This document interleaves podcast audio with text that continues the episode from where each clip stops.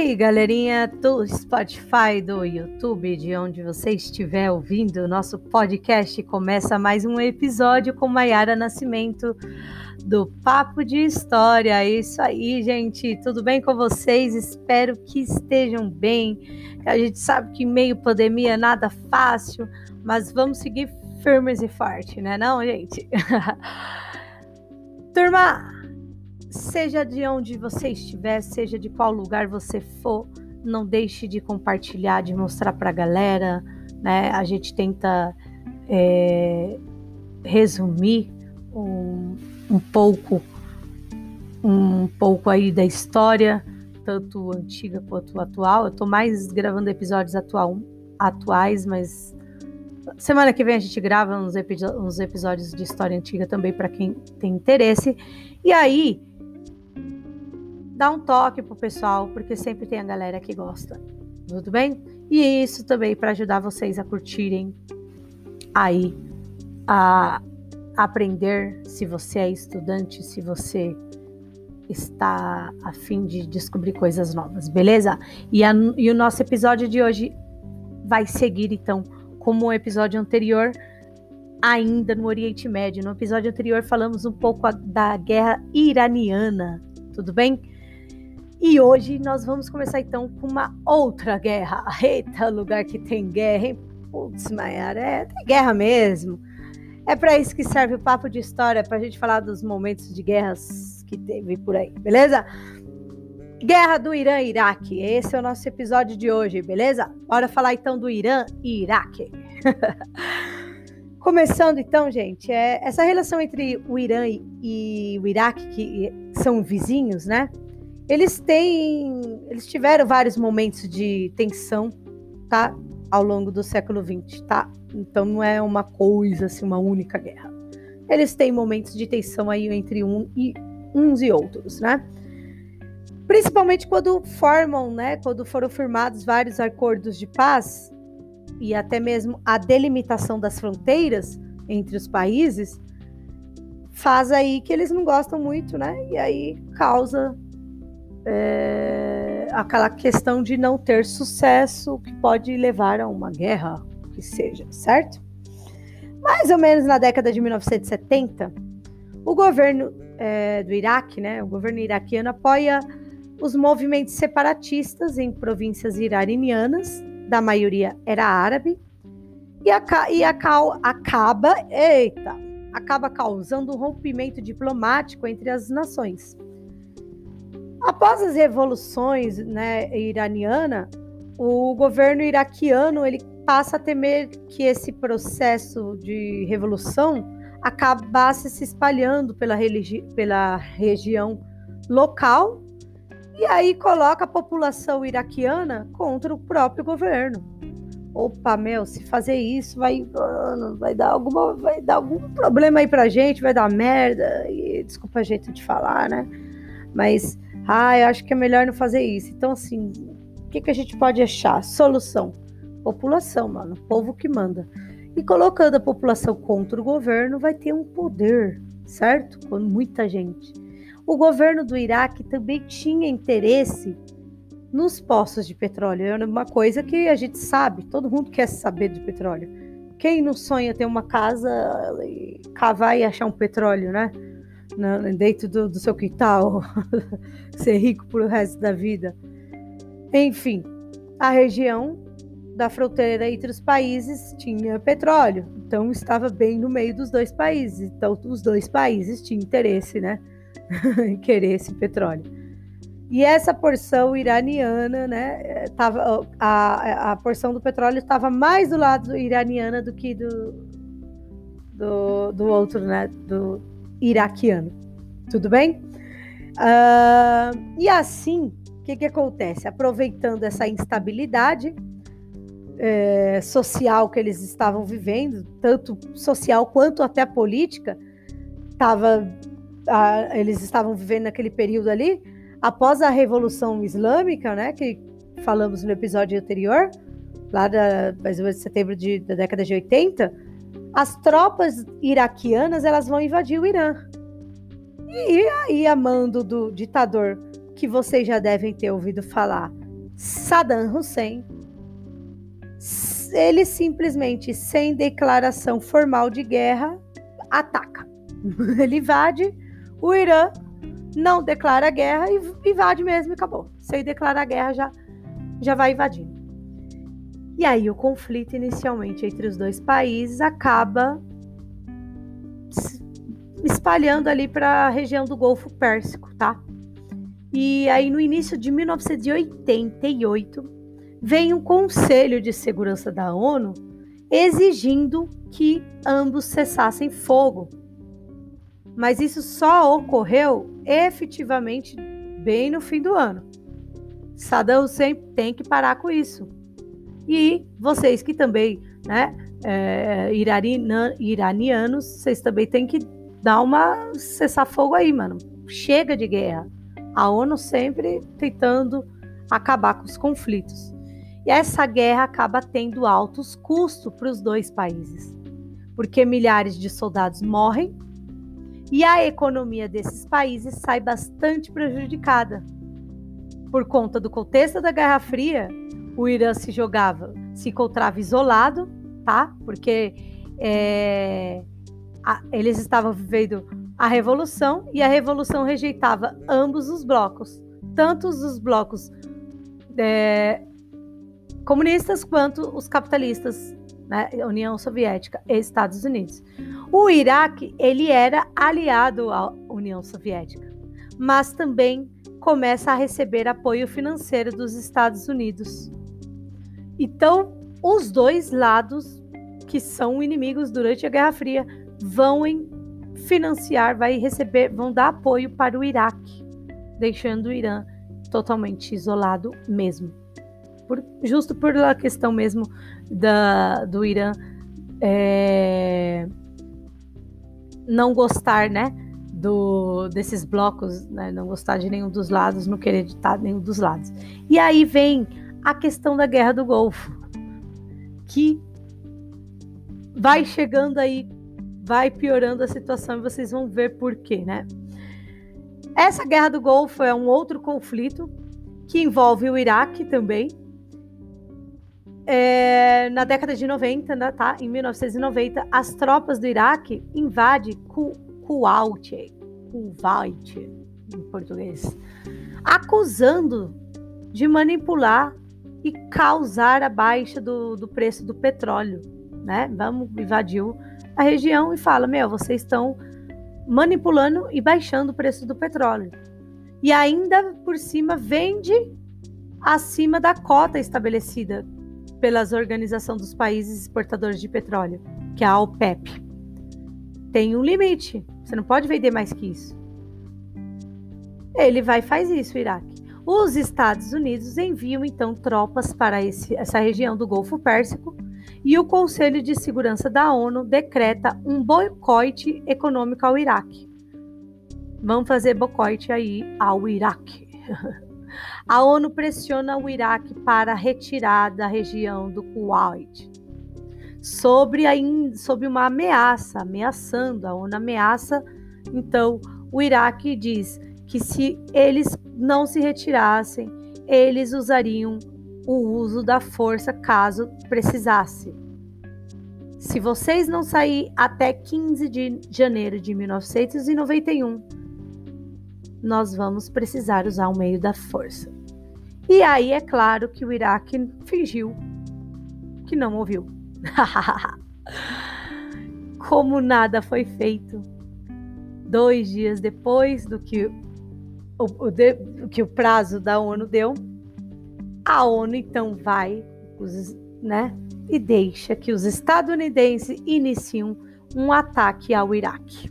Eles vão atacar o Iraque o conflito vai se estender para Israel e Arábia Saudita e só foi finalizado em uma coalização de 28 países liderados pelos Estados Unidos.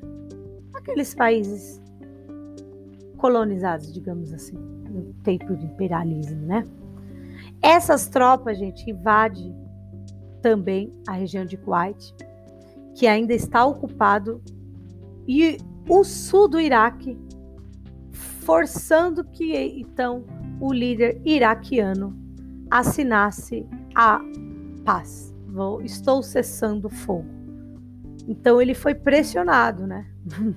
Praticamente, tá? É, o que é, que é, é bacana destacar isso, que essa guerra do Golfo foi o primeiro conflito que primeira guerra, né?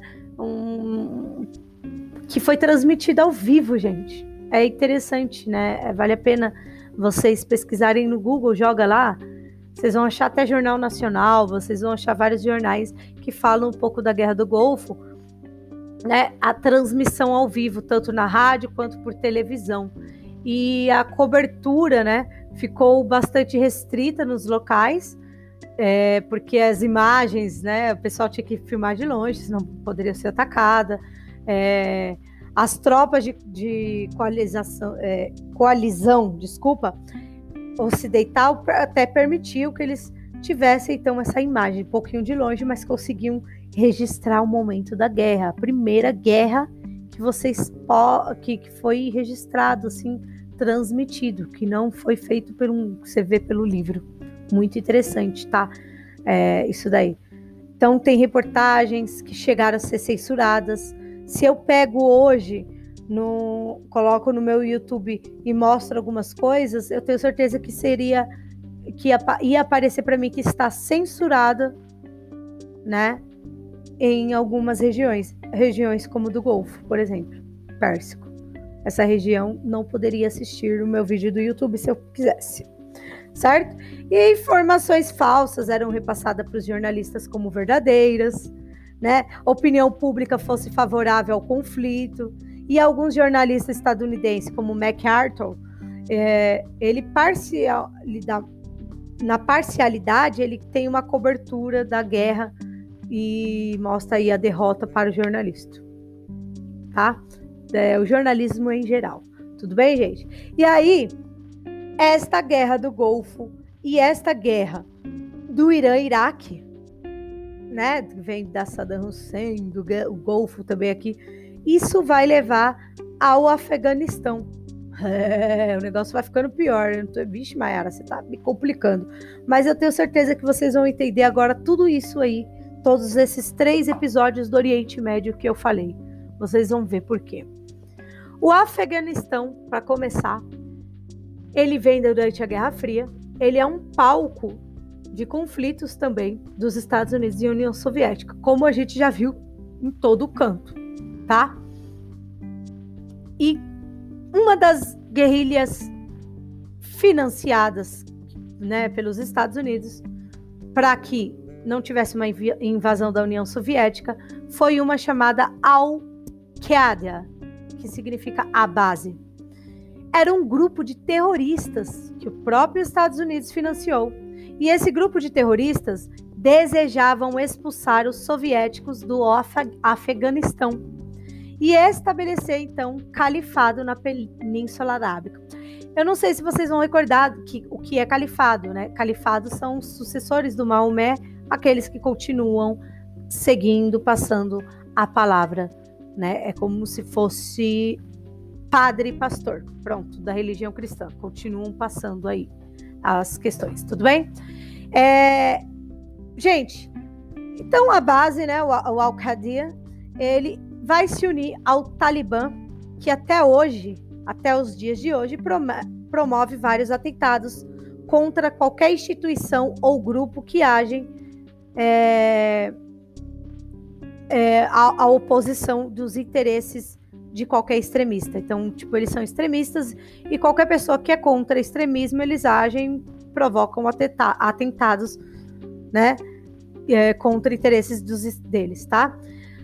Uh, mais, o mais conhecido desses atentados, vocês com certeza vão saber, vocês vão lembrar. Se vocês não eram nascidos, podem ter certeza que já ouviram falar, que foi um tal atentado que aconteceu em 2001 nos Estados Unidos. Este atentado que o pessoal chama de 11 de setembro, ou também ataque às Torres Gêmeas, certo? O que, que seria esse tão atentado né, do Afeganistão do 11 de setembro, tá?